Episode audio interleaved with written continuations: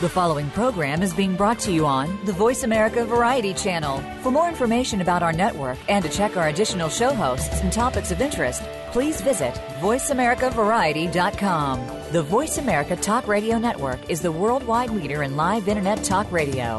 Visit VoiceAmerica.com. The views and ideas expressed on the following program are strictly those of the host or guests and do not necessarily reflect the views and ideas held by the Voice America Talk Radio Network, its staff, and management. Help! I need somebody. Help! Not just anybody. Help! You know I need someone. Welcome to Family Caregivers Unite with Dr. Gordon Atherley. Family caregivers don't have to be alone in their experiences. You will hear from experts and other caregivers facing the same issues that you may be facing.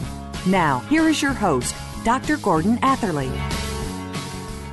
Welcome to Family Caregivers Unite. This is Dr. Gordon Atherley, your host. I'm a physician trained in Britain and living in Canada.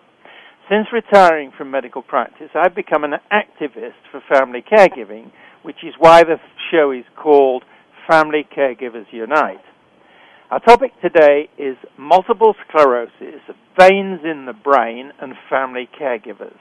So, first of all, what is multiple sclerosis? What's this about veins in the brain? Well, multi- multiple sclerosis is a long continued lingering disease that attacks the brain, the spinal cord, and the nerves of the eyes. Its symptoms range from numbness in the limbs to paralysis and loss of vision. Its progress, its severity, and its symptoms vary unpredictably from one person to another. Until now, it's been incurable, but new treatments and new research are giving new hope. And one of these new treatments focuses on something called chronic cerebrospinal venous insufficiency. And this is where there's abnormality in the way the blood flows from the brain and the spinal cord. That's what veins do. They take blood away from organs. Now, some experts think that the abnormal blood flow contributes to the damage caused by multiple sclerosis. Some research supports chronic cerebrospinal venous insufficiency treatment, and some doesn't. So, to discuss this whole issue of multiple sclerosis, veins in the brain, and family caregivers, I'm welcoming, welcoming two guests, Ann Stewart and Paul Zook. Ann is a social worker with a Bachelor of Science degree from Montana State University. After practicing in social work with the state of Montana, she moved to Alberta, Canada. And for the past 20 years, she's been Executive Director of Client Services with the Multiple Sclerosis Society of Canada, the Lethbridge and District chapter. The people for the programs she's developed include support groups for persons with multiple sclerosis, for young adults with multiple sclerosis, and for and in connection with chronic cerebrospinal venous insufficiency. The programs she's developed also include support for caregivers, friendly visiting, visiting to persons with multiple sclerosis in long term care, and active living for persons with disabilities from multiple sclerosis. Now, since joining the Multiple Sclerosis Society, multiple sclerosis has entered her personal life. Paul Zook guest. He lives in Lethbridge, Alberta, where he's been a power electrician since 1978. In 1978, he married Kim. In 1989, Kim was diagnosed with secondary progressive multiple sclerosis. Now, Kim's confined to a wheelchair, has no use of her left arm, and only limited use of her right arm. He, Paul, has been her full time caregiver throughout. Over the 20 years, he says, so very little in the way of treatment was offered her. So when this chronic cerebrospinal venous insufficiency treatment came along, it was really the first thing that seemed to offer some hope. She wanted to try it, he says, and he felt he must try to give her that chance. So, Ann and Shet and Paul, welcome to the show. Thank you. Thank you. Okay, now I'm going to start first. My first question is with Ann. Please tell us more about your work with the Multiple Sclerosis Society of Canada, your own professional background, and about your family experience with multiple sclerosis. I think you summed it up pretty well in your introduction, Dr. Atherley. I've committed myself to working with the stakeholders of the MS Society for the past 20 years. And as time has gone by, I have tried to meet the needs and requests of our members. One of the observations that I've made over these years is that in working with families, I've observed that the caregivers go through every bit as much um, agony, if you will, or they've been every bit as much affected by the disease as the person who is diagnosed with the disease. It's just different. And so it's it's been this quest for health. Uh, since working with the MS Society, I've had two family members diagnosed with MS. One was my daughter-in-law's mother, and the other one was my nephew's wife's sister she was diagnosed at the age of 16. So you've lived you've lived the experience. Now, Paul, I'm going to ask you to tell us more about your experience with with family caregiving for this disease. And I also want to know how did how did you first get involved with the Multiple Sclerosis Society of Canada, and why did you get involved, Paul? Uh, like you mentioned, Kim was diagnosed in '89. Um, yeah, it was a real brick wall for us. We you know. But with Kim's attitude, she was very positive and has and still is today. So um, I asked her what we're going to do, and she said we're we're going to get by. So yeah, and uh, we've been doing the walk for the MS Society for about 18 years. Uh, been pretty good. They're pretty successful at raising funds, and yeah, we're not. We don't use a lot of their services. Mostly, we got involved to help try and raise money you know, to hopefully find something to treat or possibly cure MS. Right. And over to you. This treatment, this new treatment for this chronic cerebrospinal venous insufficiency has attracted a lot of attention in North America. Please tell us how the communication works between the National Multiple Sclerosis Society in the US and the Multiple Sclerosis Society of Canada in regard to this new treatment in reference to this new treatment, um, the MS Society of Canada has been in really close contact and communication with our sister organization, the National MS Society in the U.S.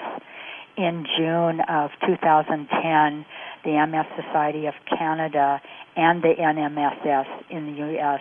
announced a joint funding of seven research studies on CCSVI totaling 2.4 million, and that's the beginning of our partnership in the relationship to CCSVI. Right. CCF. Say it again. What's the what's the acronym again that you use? CCSVI, which is chronic cerebral spinal venous insufficiency. Yeah. Neither the, the full term nor the acronym are very understandable, but uh, the people who have experience with um, this disease uh, will know this particular story. But I want to make sure our other listeners also understand what we're talking about. Paul, I want please you to tell us more about Kim's experience with multiple sclerosis. Um, tell us that story. Sorry, her experience with MS. Yeah. Um, hers uh, there's basically kind of three types. Hers is sort of the relapsing remitting is the most common type, and and basically that's the the kind they do more of the research on. Hers is secondary progressive, and you know primary progressive is you know the worst. So she's from '89. She just slowly but surely got worse and worse and worse. So it's it's been a long, hard haul, but uh, yeah, we're we just keep plugging along with everybody's help. Very good. Tell me, I know we've said she's in a wheelchair and that she's got her arms are affected. Just how does that combination of things affect her life and your life together with her? Yeah, that's it's a long story because of course, you know, that's the state she's at now and it we've gone through everything from, you know, braces and canes and walkers and you know wheelchairs. It's not not like someone that's paralyzed in an accident and all of a sudden you're faced with that situation. So we've kind of it's been a long, slow process, and yeah, basically with Kim, her attitude has been so fearless. Like she deals with it. I don't. That's what makes my caregiving job a lot easier. And I know everybody has a different story, but yeah, she's been awesome to deal with. Her caregivers love coming to take care of her because she's so optimistic and upbeat and happy all the time. So that that's really made a big difference for us. You've got two daughters. I know that from reading your bio. Yes. Um, do they take take a role in caregiving with with with your wife Kim, with their mother? Yeah, quite a bit. Um, actually, both my daughters uh, are professional caregivers now. I don't know if if that was a result, but yeah, the, my youngest has moved in, is married and moved out, so she isn't as involved as much. But my oldest daughter is back living at home, and yeah, she takes a very active part in in helping take care of mom. That's an interesting point you made. Do you think that experience that you've been through as a family did lead them both to take up professional caregiving as a career? Yeah, you know that's a that's a pretty interesting question, and it it, it possibly could could be. You know, they yeah they saw their mom going through a lot, so maybe it you know they thought that would be a good profession to help people. Right. You know, I've heard it said on this show um, that the best kind of caregivers are those who have been through some kind of experience themselves, in the, uh, either as family caregivers or in their families. And so maybe there is a thread to that that you've just. It's funny you should mention that. My dad's mom was in a chair, and he was very active in you know having her over and taking care of her. And I always remember that you know picking up grandma in her wheelchair, and so it kind of just to me it's a part of life. Everybody has different parts of it, and you just deal with whatever it is. Yeah, right on. Now, it is time for us to pay the rent. That is to say, there's a break coming up, so we're going to take it now. Okay. Uh, this is Dr. Gordon Atherley, and my guests are Ann Stewart and Paul Zook. You're listening to Family Caregivers Unite on the Voice America Variety Channel. Please stay with us. We will be back.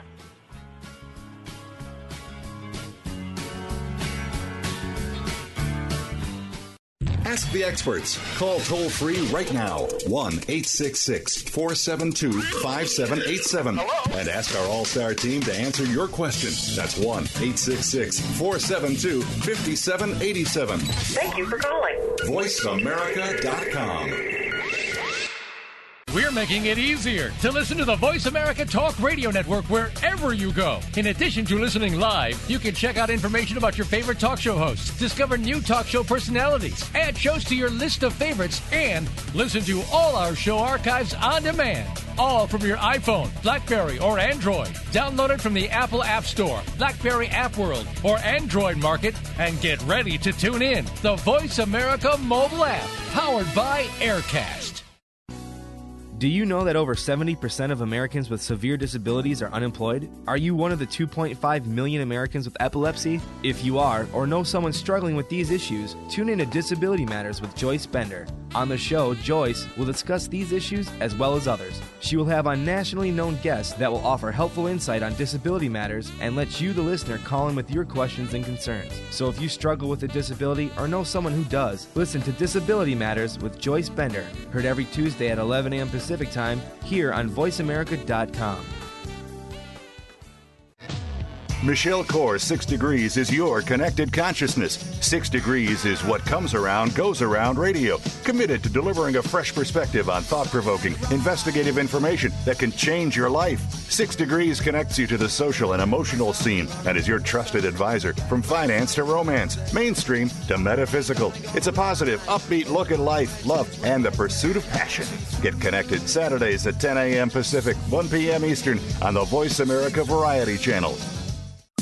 Streaming live. The leader in Internet talk radio. VoiceAmerica.com. You know I need someone. You are listening to Family Caregivers Unite with Dr. Gordon Atherley. If you have any questions or comments about our program, please address them by email to to docg at mymonami.com. That's doc, letter G, at M-Y-M-O-N-A-M-I.com. Now, back to Family Caregivers Unite. Welcome back to our listeners to Family Caregivers Unite and our two guests, Ann Stewart and Paul Zook. Our topic is multiple sclerosis, veins in the brain, and family caregivers. So let's talk about what happened following the first news of this new treatment, this treatment for chronic cerebrospinal venous insufficiency. Paul, first, when and how did you and Kim first hear of the new treatment, and what steps did you then take? Uh, of course, I think most people thought that we saw it on W5. You know, we heard a bit of the buzz about it, and, you know, and then we heard to watch the show on TV. So that was our first real exposure to it, where we, you know, got a few more details about it. And you know, over the years, we've heard so many things from bee stings to vitamins and all these different things to try, and of course, tried them all and had no success. But you know, just when we saw this, it just sort of made some sense. Just and it was a, it was just something that would be a treatment that could possibly help. Right. And it, would it be right to say that you saw some hope in this? Yeah, I I think after 20 years, that is the very first time that I really thought this sounds like it could be something. Right. And now, please, when the news about the new treatment first appeared, what typically were the questions that you were asked professionally? After the W5 announcement in November of 2009, we were just barraged by calls for more information. And most of the calls were centered around how the treatment related to MS was it a cure? Did it cause MS? Why wasn't the treatment offered in Canada? Why doesn't the society fund the treatment for persons with MS? And it was just the phones were going off the hook. Right. Now, let me just ask you of those questions that came in, roughly sort of what proportion would be from uh, family caregivers um, looking after someone with multiple sclerosis, as distinct from the people who actually have that disease themselves? I would guess that half of them were from caregivers, 50-50 split. Interesting. Now, I want to ask you the ask you now to say how did you normally reply to the questions from family caregivers? Now, I do realize that there were lots of questions and lots of family caregivers, but in general, what were you saying to the family caregivers? You're absolutely right. There were a lot of questions, and in all honesty, there weren't a lot of answers initially. So my role was really to listen and allow the callers to vent their anger and frustration and then I would try to give them factual information as it was up to date at that time. And um, people would ask me if I recommended the treatment, and we can't re- recommend any treatment of any sort because we don't have the medical background. So we try to give people information so they can make their own choices and decisions. Yeah, fair enough. Now, Paul, when you and Kim first heard the news, uh, what were the questions you wanted answers to, and which answers? First, the first question was, where can we go to get this done? right. We we were excited, but but we honestly thought, okay, here here's this new possible treatment out there. They're going to get right on this, so let's just kind of hold our guns. And I bet you within six months to a year, they'll be doing testing and research in Canada here you know, everybody will be on board and we'll be getting some answers. And unfortunately, that didn't happen. Right. Let me just ask you about the, the answers you got, first of all. Which were the answers that were most helpful in, these, in this kind of where is it question you were asking?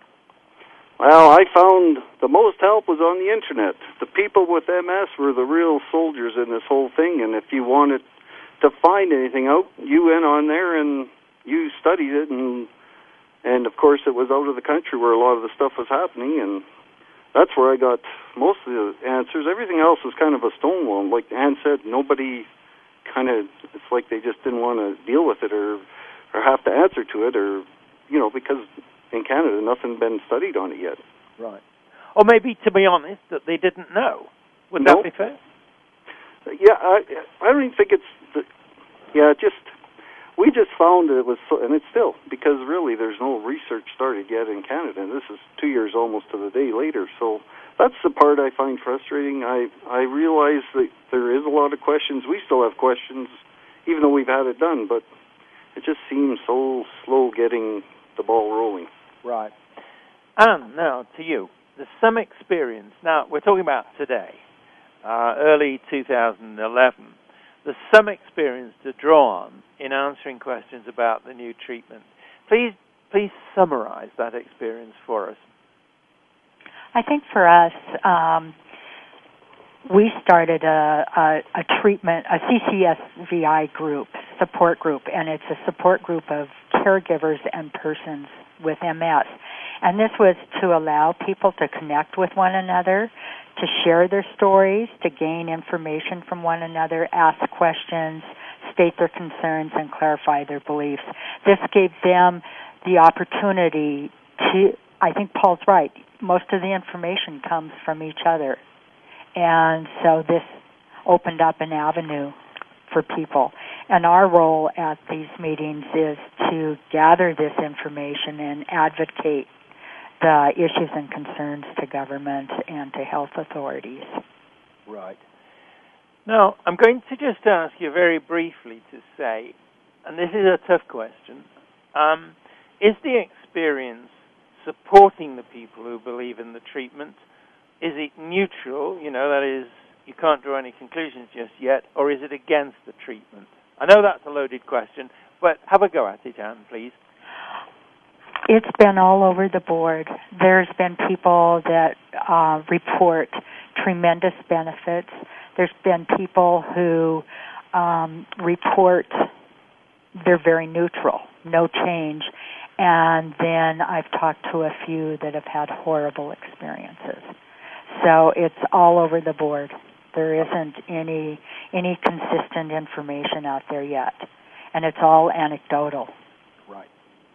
Um, Paul, please Yes. describe Kim's experience with the new treatment. Um, we were pretty open-minded when we went. We we realized there's no 100% cure for nothing, and we had an MRI done in Vancouver, and they basically said she's got tons of nerve damage, like that cannot be fixed, right? Like this isn't going to fix it. We knew that, but like I said, you know, there was reports all over the board, but we had heard, you know, enough positive results that for us it was worth it, right? Just if she could just feel a bit better, or you know, some some of the things we heard was about they call it brain, or she calls it brain fog because her thought process was always foggy and and just you know a little bit of better feeling in your hands and feet. Like she always had really swollen purple feet, so this is the stuff we're hoping for. And fortunately, she seemed to have those improvements as soon as it was done. Like her thought process has been better. Her hands are working, you know, quite a bit better. The swelling in her feet's all gone, and uh, like just some probably doesn't seem like much to some people, but you know, it's the first real improvement she's really felt like she's had. Paul, has the improvement been maintained? Yeah, it's pretty well hung in there. She still has her ups and downs. I think just because she's so far along. And like Ann said, we know other people who aren't as they say they don't feel as fatigued as they used to, whereas Kim still is kind of tired and, and that all the time. So, but she seems to have hung in there. And and we actually just went to Calgary and they looked at her veins. They're trying to see if because that's part of the issues with this that, that the veins do stay open or not. So we're working on that, trying to see if they're staying open or if they're going to uh, restenose or close up again. Fair enough. Now, Ann, for you, what are the question answers you now give when you know you're getting these questions about treatment? Um, what what are you saying, if anything, that's different in the light of the two years' experience? It's been more like a year and two months because it was November of 2009 that this all came out. But um, it seems that people with MS, their caregivers, and the medical community still have many questions and concerns, and not all the answers.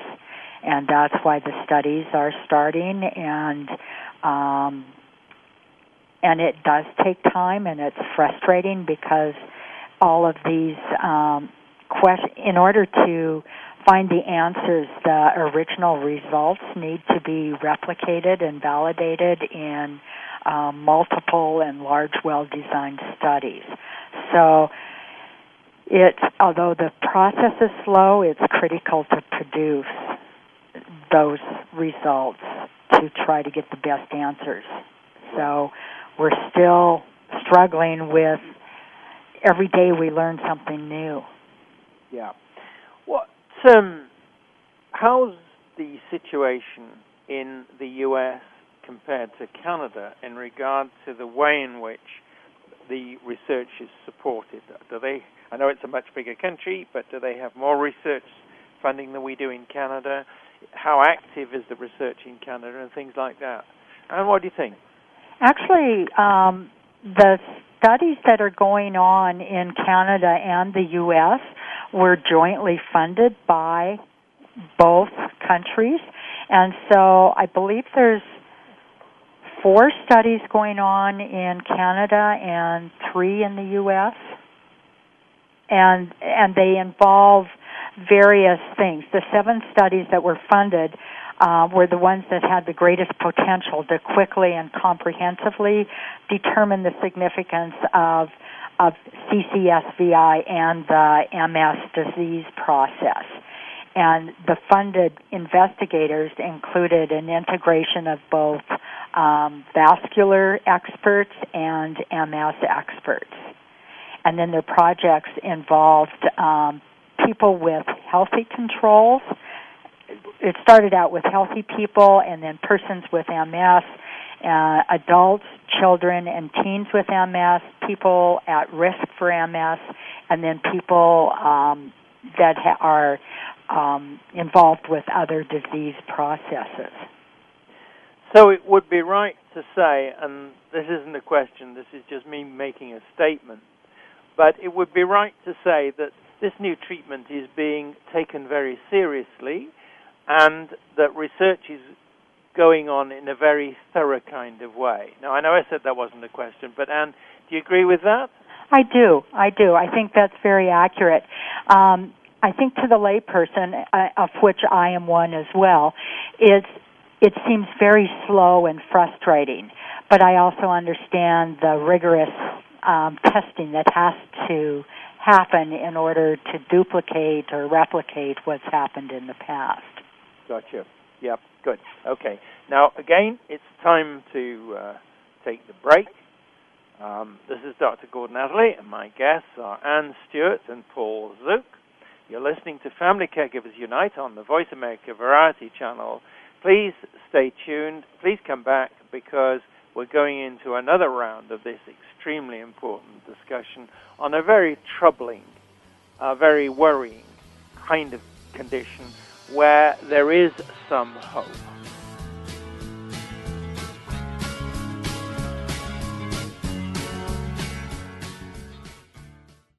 Ask the experts. Call toll free right now 1 866 472 5787 and ask our All Star team to answer your question. That's 1 866 472 5787. Thank you for calling. VoiceAmerica.com. This is Ed Krell, CEO and President of Destination Maternity Corporation. Since 2001, we've been working together with the March of Dimes for stronger, healthier babies. Did you know that in America, one in eight babies is born too soon? Those who survive their early birth can suffer serious and sometimes lifelong health problems. Help bring healthy babies home. Join Destination Maternity and the March of Dimes in fighting premature births. Go to marchofdimes.com. Never be satisfied. Let that be a lesson you take away from Double Time with Double D, featuring businessman and former NFL star Dave Duerson. We'll talk about the NFL with special focuses on the game itself, and Double D will take your calls and answer your emails live on the show. It's not Football 101, but rather an in depth look in the locker room, on the field, away from the field, and opening up the mind of the player. The program will also feature positive messages, so tune in to Double Time with Double D, Thursdays at 3 p.m. Eastern, noon Pacific, on the Voice America Sports Channel. Are you ready to go green? You've asked, and we've heard you. Voice America presents the Green Talk Network. Environmental topics are at the forefront of our society, and the Green Talk Network is here to keep you up to date on the latest trends and new innovations for the eco conscious lifestyle. We'll help promote a variety of ideas on the environment, from global warming issues to how you can become more eco friendly in your daily activities. Be a part of the solution, not the problem. Visit the Green Talk Network page on voiceamerica.com and tune in to help spread the green the Internet's number one talk station. Number one talk station. VoiceAmerica.com. Help, you know I need someone. Help. You are listening to Family Caregivers Unite with Dr. Gordon Atherley. If you have any questions or comments about our program, please address them by email to docg at mymonami.com. That's doc, letter G, at mymonami.com. Now, back to Family Caregivers Unite. Welcome back to our listeners to Family Caregivers Unite and our two guests, Ann Stewart and Paul Zook. Our topic is multiple sclerosis, veins in the brain, and family caregivers. I want to talk in about the progress of research in to the new treatment, that is the treatment for chronic cerebrospinal venous insufficiency. And I want to ask you, first of all, please highlight this research and its results that's going on now. It's still in progress, which means there's no final answer coming from it. But like everybody else, we're interested in the trends. What's emerged so far? So, Ann, what can you tell us about what's been found so far? Okay, well, these studies or the grants for the studies were allocated last July 1. So it's been seven months since um, seven groups have been awarded monies to do studies. In that, we've received a six month progress report on these um, reports, and it, it They've established their ri- rigorous protocols and they're successfully recruiting their participants to be involved in their studies. They're on track to evaluate and deliver the data within the two year um, project. And all seven studies have that two year in length deadline. But they're being closely monitored while in progress. So if if some of the data shows that it's warranted, clinical trials would be expedited immediately. Um, many of the studies had to go through an approval process through uh, it's a review board in the US and in Canada it's a research ethics board and this was the first step required by regulatory authorities to uh, the, anything that involves human subjects must go through this approval. So that's kind of been a slow thing, but most studies have gone through that and now are ready they're ready to fly. And so I think it's in the next six months we're going to start seeing some things. I do know that um, I think approximately 200 people have already undergone scanning with the various imaging techniques that are being used in the various studies. Right. Fair enough. You're about a quarter of the way through in these studies, is that right? Sorry? Would it be right to say that they're about a quarter of the way through? Correct, right. Okay, all right. Can I ask a question, Gordon? Far away. Are any of those studies happening in Canada? Yes, yes. Um, one actually here in Alberta at the Hotchkiss Brain Institute, one at the Hospital for Sick Children in uh, Toronto, um, one in Ottawa, and one at the UB. Well, the one at UBC is in conjunction with the University of Saskatchewan. So four of the seven studies are actually in Canada. There you go. Paul, I'm going to Yep. ask you now. Hope is something that we've spoken about before and you've spoken about. I want you to tell us what the hope is that you have for this research into this new treatment that's going on in, you know, the seven studies in North America, in in as a whole, and the studies in Canada and the studies separately in the U.S. What's your hope for those studies? Mm, we hope it proves out to be a good treatment for MS. I, you know, I don't know that it's going to prove to be a cure or not. That that will probably take a long time to find out. But I guess for us, when you're the person suffering with something like this, especially Kim, that's so far along, your real hope is you need it now. and that was our situation, and everyone's different, and and we knew there was risks and and big costs to go elsewhere and have it done. And like you said, when you're struggling and suffering and you see a slim hope, you you got to do everything you can to go for it. And we had all our family and friends backed us in that belief too. So it, you know it was pretty uplifting. Yeah. And a question for you, and that is this: that what Paul's been saying is that, uh, and I'm putting words into your mouth, Paul, and disagree with me if I'm not getting it right. Okay. But I think what you've said is that you recognize that when the condition, the multiple sclerosis, is well established, there probably isn't any going back in the sense of repairing the damage. But there may be ways in which the damage doesn't is limited, doesn't continue, and by implication that if the disease is caught earlier with this treatment, then it will be stopped at an early stage so it doesn't progress so much. Now, first of all, just let me ask Paul quickly: Are you comfortable with that question? Do you feel yeah, okay? you pretty well defined hope right there. Okay. Um, how how far is the research sort of pointing in that particular direction? Namely, that it doesn't cure the disease, but if if it's stop, got the disease is identified soon enough, the treatment is started soon enough, it may just uh, uh, stop it progressing. Any signs of that? I've been with the society for 20 years, and 20 years ago, I didn't see much happening in the world of MS.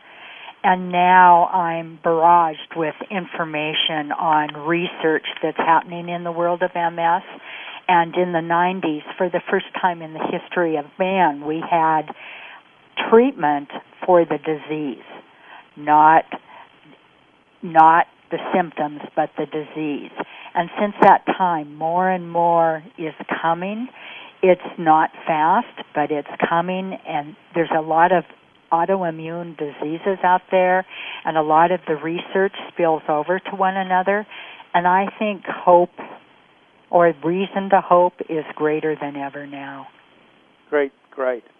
Now, I want to If I take- interject there, if Yeah. I may.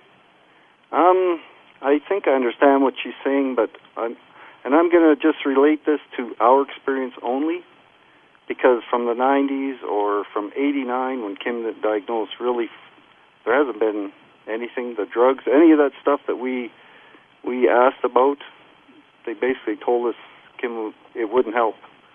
So like, uh, and I know they've they found tons of stuff out since she was diagnosed, but there really uh, hasn't for us been anything that would help. I'll So- comment on that as well. And Paul is right.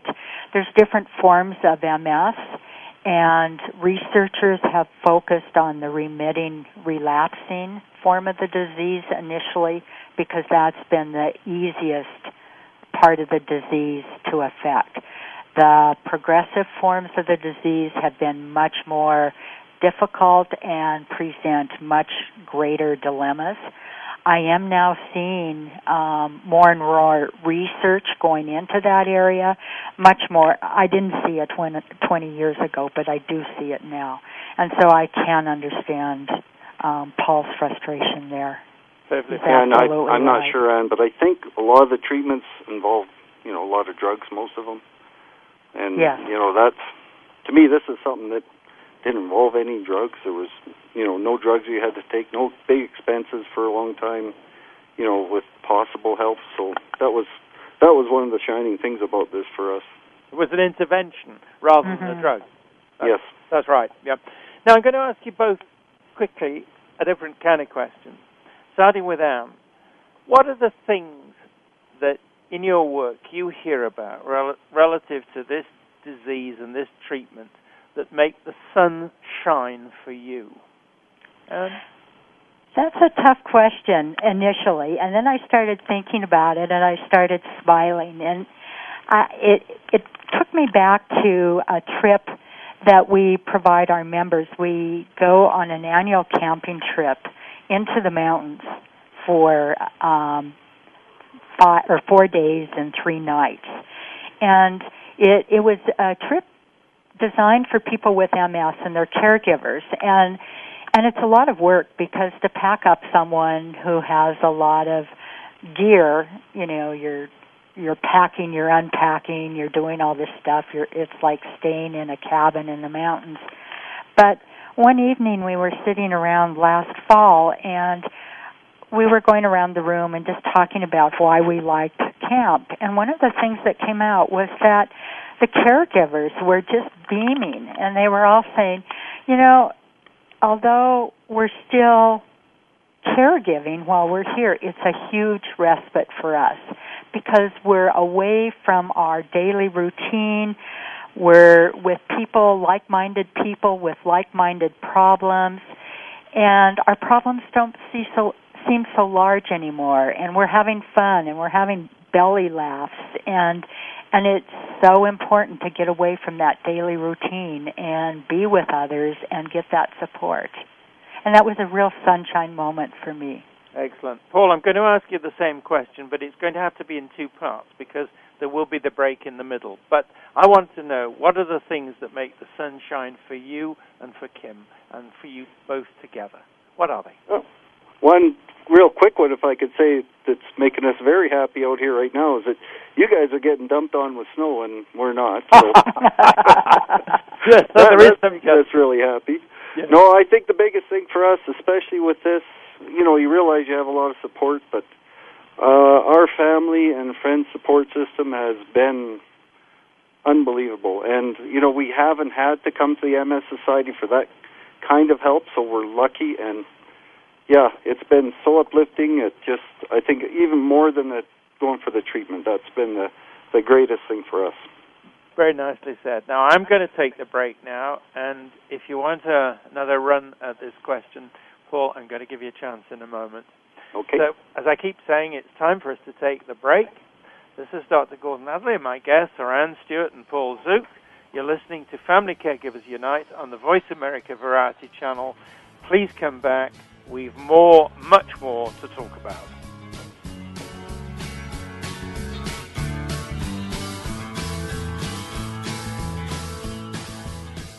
Talk, talk, talk. That's all we do is talk. If you'd like to talk, call us toll free right now at 1 866 472 5787. 1 866 472 5787. That's it. That's it. VoiceAmerica.com.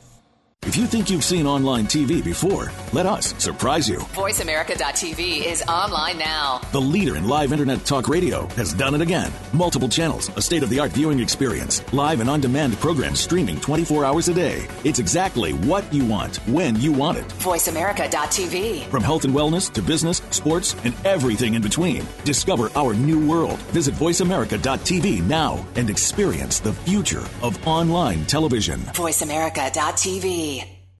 Never be satisfied. Let that be a lesson you take away from Double Time with Double D, featuring businessman and former NFL star Dave Duerson. We'll talk about the NFL with special focuses on the game itself, and Double D will take your calls and answer your emails live on the show. It's not Football 101, but rather an in depth look in the locker room, on the field, away from the field, and opening up the mind of the player. The program will also feature positive messages, so tune in to Double Time with Double D, Thursdays at 3 p.m. Eastern, noon Pacific, on the Voice America Sports Channel.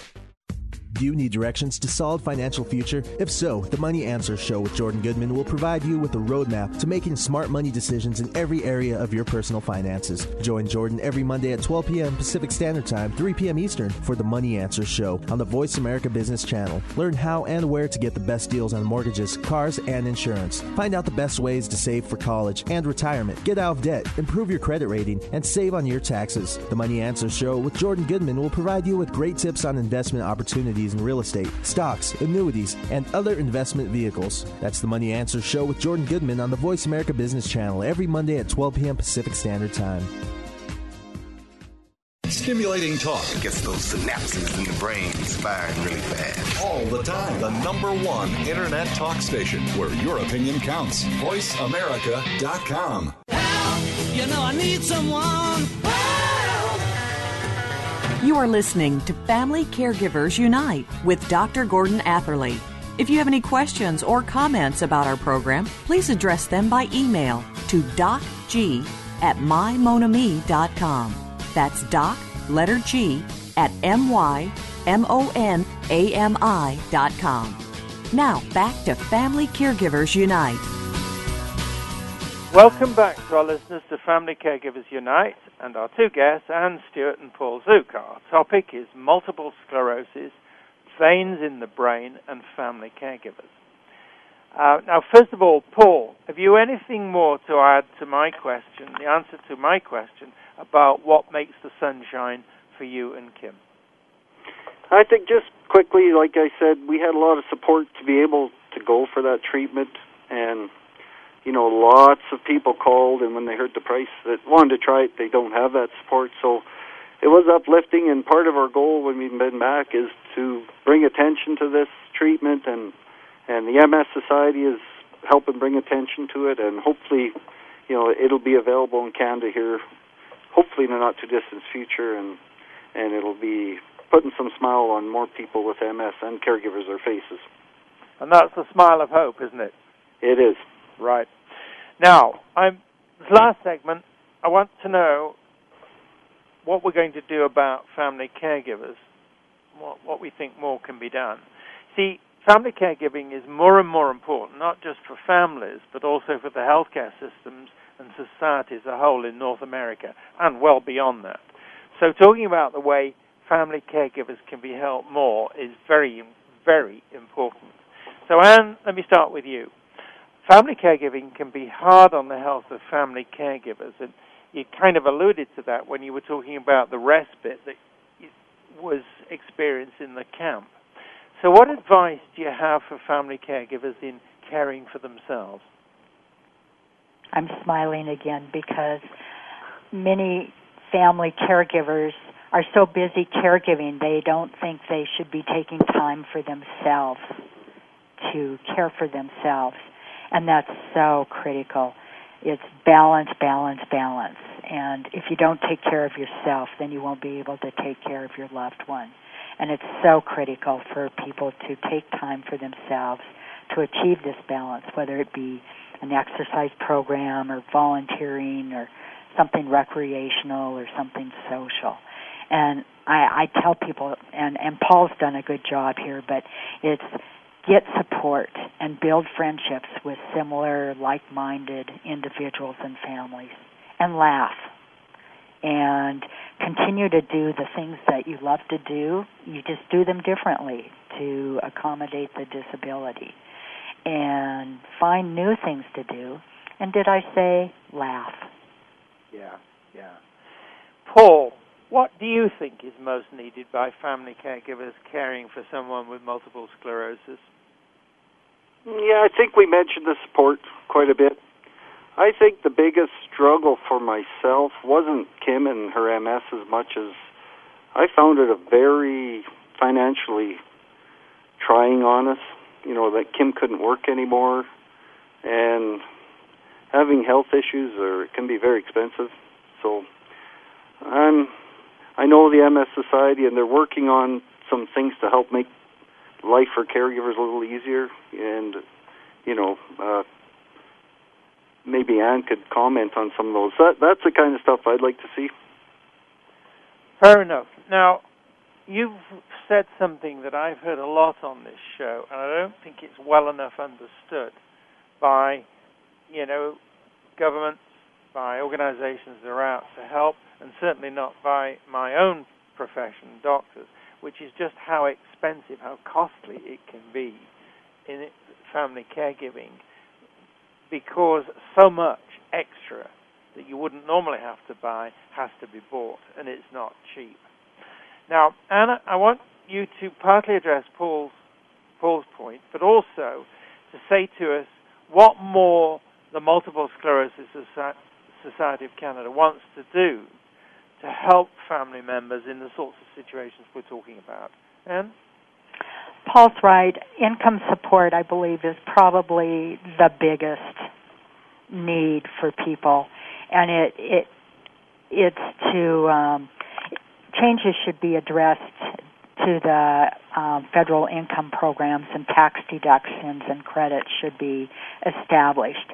Workplace supports need to be increased. For example, maybe extended leave beyond uh, employment insurance and um, individuals should be able to facilitate part-time work arrangements if needed. And these partnerships that we need to have with government and employers and private benefit providers are extremely important in order to lobby for positive change.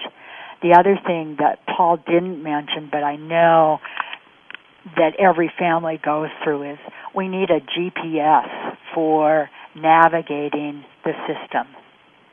Every province is different and you know, it's you start your phone call in the morning trying to access help in a particular area. You spend the whole day on the phone and you end up with the first person you called in the first place, but you didn't word the words right. And I think that also needs to be addressed. Right. Paul, um, maybe I'm going too far in this question, but if you um, have experience in the labor movement, then you'll know that the labor movement is very effective at advocating for things that are important to working people and to people. What do you think needs to be done more to help family caregivers in the situations we're talking about? And do you think that they need an organization that has some of the characteristics of a labor union? What do you think? Yeah, I think you hit, that's a good point way to come at it.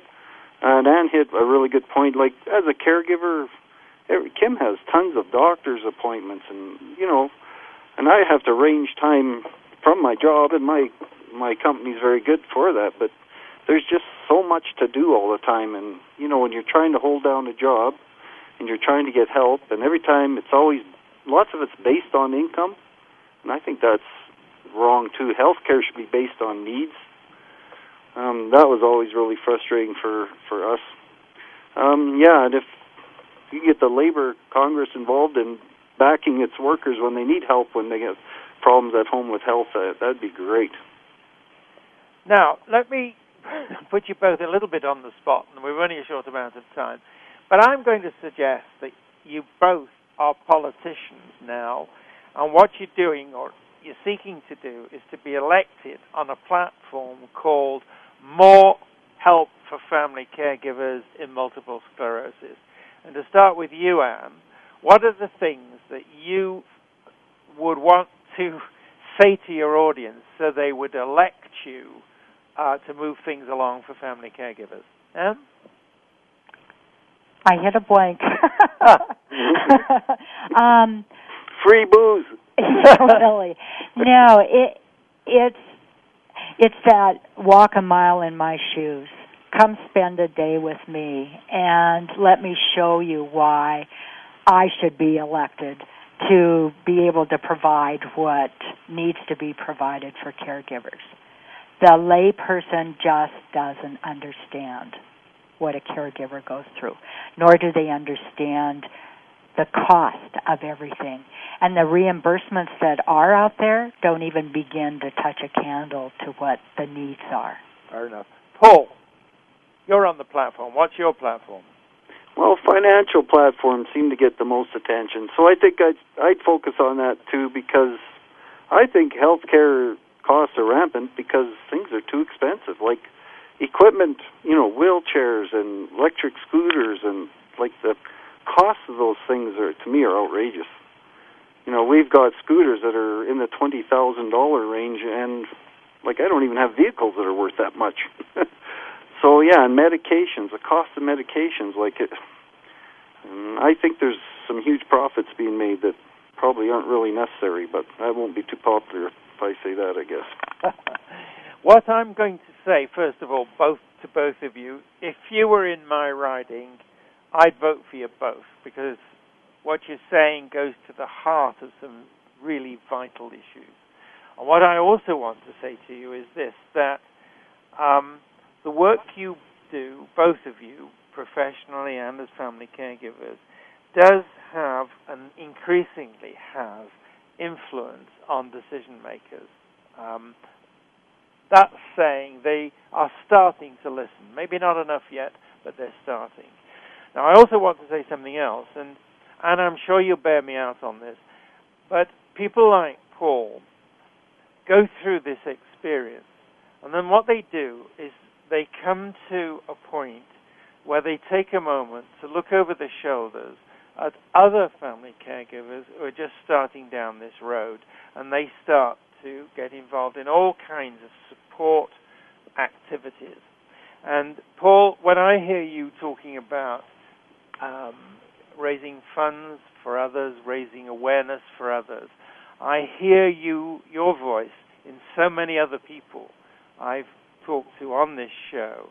And it's an amazing, amazing experience the way in which this human instinct to reach out becomes heightened by the experience of family caregiving. So, all this is a way of saying to you, please keep it up, what you're doing, because it's important to you, it makes the sunshine for you, it brings hope, but it's important to a whole lot of other people who are perhaps not quite in the same situations that you're in, but may run into them as time goes on. So, we're running out of time, and I have to say, first of all, thank you to our listeners. Please email us with your comments and questions.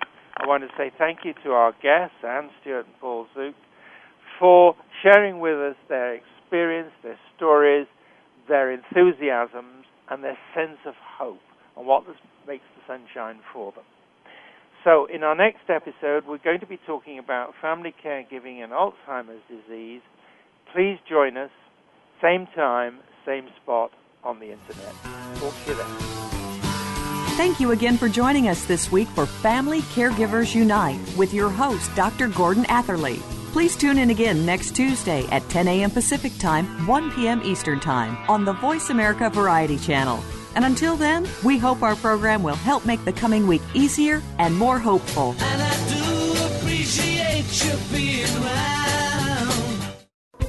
Thanks again for listening to the preceding program brought to you on the Voice America Variety Channel. For more information about our network and to check out additional show hosts and topics of interest, please visit VoiceAmericaVariety.com. The Voice America Talk Radio Network is the worldwide leader in live Internet talk radio. Visit VoiceAmerica.com. The views and ideas expressed on the preceding program are strictly those of the host or guests and do not necessarily reflect the views and ideas held by the Voice America Talk Radio Network, its staff, and management.